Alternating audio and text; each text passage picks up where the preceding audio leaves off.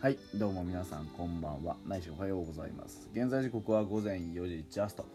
えー5月17日水曜日になっておりますが5月16日火曜日フォックストロットの野球語りたいラジオの時間でございます。皆さん今夜もよろしくお願いいたします。はい。あのー負け方は数あれどまあエラー絡みの、うん、こう負け方っていうのは、まあ、当然気持ちは良くないわけでして、うん、ただあのー本質はどこにあるのかっていうことをやっぱり考えなきゃいけないと思うんですよね。あのー池田君とか、えー今回はね杉浦君とかまああのー買いまたぎをさせることによって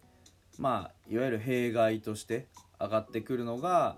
まあ、こういう2イニングス目の難しさっていうことでやっぱりそういうねあの、まあ、セオリーじゃないですけどそういったものをまあ犯してまで、まあ、なぜ開幕的をさせるんだという、まあ、ベンチ側のミスだと捉える方もまあ大勢いらっしゃるというふうには思います。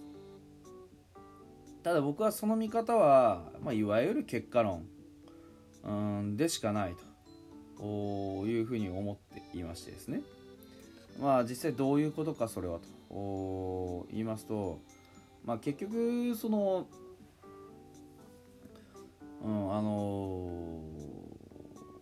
ー、買いまたぎに関してはこうむやみやたらに誰でもさせてたわけじゃないんですよ。特に今回の話に限って言えば池田君ふわ。あくびが出てた池田君そしてあの杉浦君ってのはそもそも先発をやってたわけで長いイニングを投げるということに対する、まあ、いわゆる準備というものは怠っていない限りはちゃんとできてなきゃおかしいんですよ。うんですからあの彼らにこう、まあ、打たれたことはわざと打たれるようなねそういうことができる子はいないのであの打たれたこと自体は、まあ、どうでもいいんですけどそのなぜそういうふうに、えー、買いまたぎというね、えーことでできそういう結果になってしまったのかっていうところで言うと、まあ、ひとえにいわゆるまあ準備不足というかそういったものは挙げられると思うんですよね。うん、2人とも2人が2人ともね全く同じ全く同じようにというかまあね同じように2イニングス目に捉えられました。っていうのは、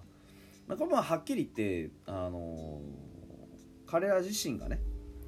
もし中継ぎだったりこう先発だったりっていう中で、まあ、今はリリーフをふうあくびが今はねあのリリーフをやっている中で1回だけ投げれればっていうわけにいかないじゃないですか、何が言いたいかっていうとあの別に初めて投げるわけでも何でもなくって以前からねその以前投げていたその2イニングス目というのをそんな簡単に、あの崩れるっていうことは、まあはっきり言って、まあ、考えづらいとまあ考えられないとまでは言いませんけどある程度考えにくいじゃないですか。先発をやってたんですよこれ繰り返しますけど以前先発をやってた2人ですから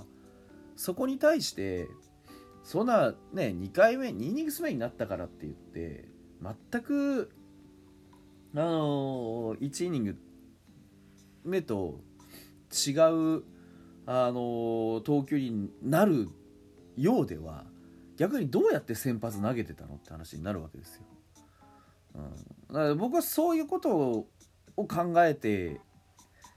あの2人にだけ、まあ、あの2人だけって言ったらいいんですけどあの2人にはそういううわ あくびが止まらない、えーそういうね使い方をしたんじゃないかと思ってるんですよ。でそれはそれとしてねまあ最悪じゃあその難しかったとするじゃないですか2イニングス目を、うん。でじゃあねうん。あの本当に采配ミスで負けたのかと。あのいう話ですけど。別に采配ミスじゃないとは言いませんけどでも一番大事なのは負けたことではないと思うんですよ。うん、勝てなかったことだと思うんですあの守りを固めることに関してはまあ英語詞のエラーもそうですけどまあ守りを固めるっていうことに関してはもちろん大事です。大事ですけど守りをどんなに固くしても勝てないんですよ、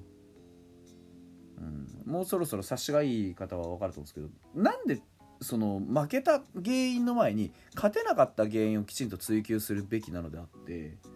一番はやっぱり打ててないからですよね、うん、単純に。単純にこっちが打ててなくてあっちが打てている。という事実があるじゃないですか。12安打も打たれてるんですよだって。こっちが5本打つ間に12安打打たれてるのは倍の効率で違うじゃないですか。うん。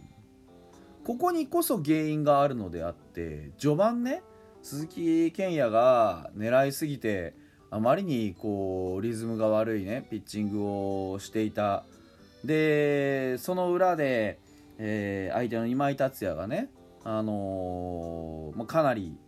いいね投球になっていたってことを考えたらまあ原因は明らかじゃないですか。うん、じゃあなんで打てなかったんですかって話になってきますよね。要は9回で決着がついてればこんなことにならなくて済んでるんですよ。まずは9回できちんと決着をつけるべきだったのであってそういう意味で言えば、まあ、もちろんその清水雄志に切り替わった直後に田中正義が被弾したっていうこともまあ偶然で片付けられない何かが出てくるよね。うん、結局はあの守りよりもか打てないっていうことの方がメインで僕は論じられるべきだと思っていて、うん、なんで打てなかった？どうして？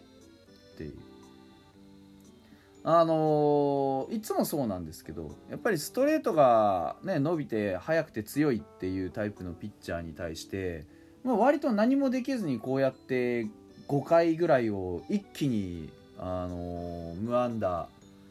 あまあノーヒットノーランじゃないですけどね。無安打で過ごすことがままあるじゃないですか、うん、だから経験値なのかそれとも技術的なものなのかっていうのもそうですけどやっぱり精神的なものそこに対して例えば悔しいと思うとかあの絶対この試合を勝つんだと思うとか、うん、なんかそういう何て言うんでしょうね。あの今日もそうでしたけど結局相手は割とパカパカパカパカランナー出すのにうちはすんうんともすんとも言わないというかね。このパターンの時って本当にあのー、苦しい試合を強いられているんですよ。もちろん打てないものは仕方ない。打てない、えー、こと自体は仕方ないですけど打てないっていうことに対してどういうふうにこう対処をするのかというかそういったこう何て言うんでしょうね。うんまあ統一して崩す形というかそういったものがあまり見えてこないのがうちの現状だと思うんですよ。やっぱり若いチームなのでね技術にもばらつきがあるしあの勢いとパワーでね全部をこう片付けるにはちょっとそういう感じじゃないのかもしれないですけど少なくともまああの例えばストレートを狙い撃ちするだとか、うん、あの割り切って変化球だけ狙っていくだとかなんかそういうこうチーム戦術みたいなものを、うん、あのきちんと徹底できないっていうことであったら僕はチームの采配に関してはある程度疑問が湧くんですけど、うん、あの買いまたぎしたこと自体を僕は采配ミスだとは思わないんですよね。うん、あの監督を擁護したいわけでも投手コーチを擁護したいわけでも何でもなくて負けなかったあの負けたことの原因よりも勝てなかったことの原因よっていうのはそういうことなんですよね。うん、9回できちんと終わっとけこんなこと言わ考えなくて済むわけですからそもそものとして。じゃあなんで点取れてなかったの？っていうとあの一番はそういうチームとしての崩しが足りないっていうこととやっぱり怖くないですよね打者のみんなが。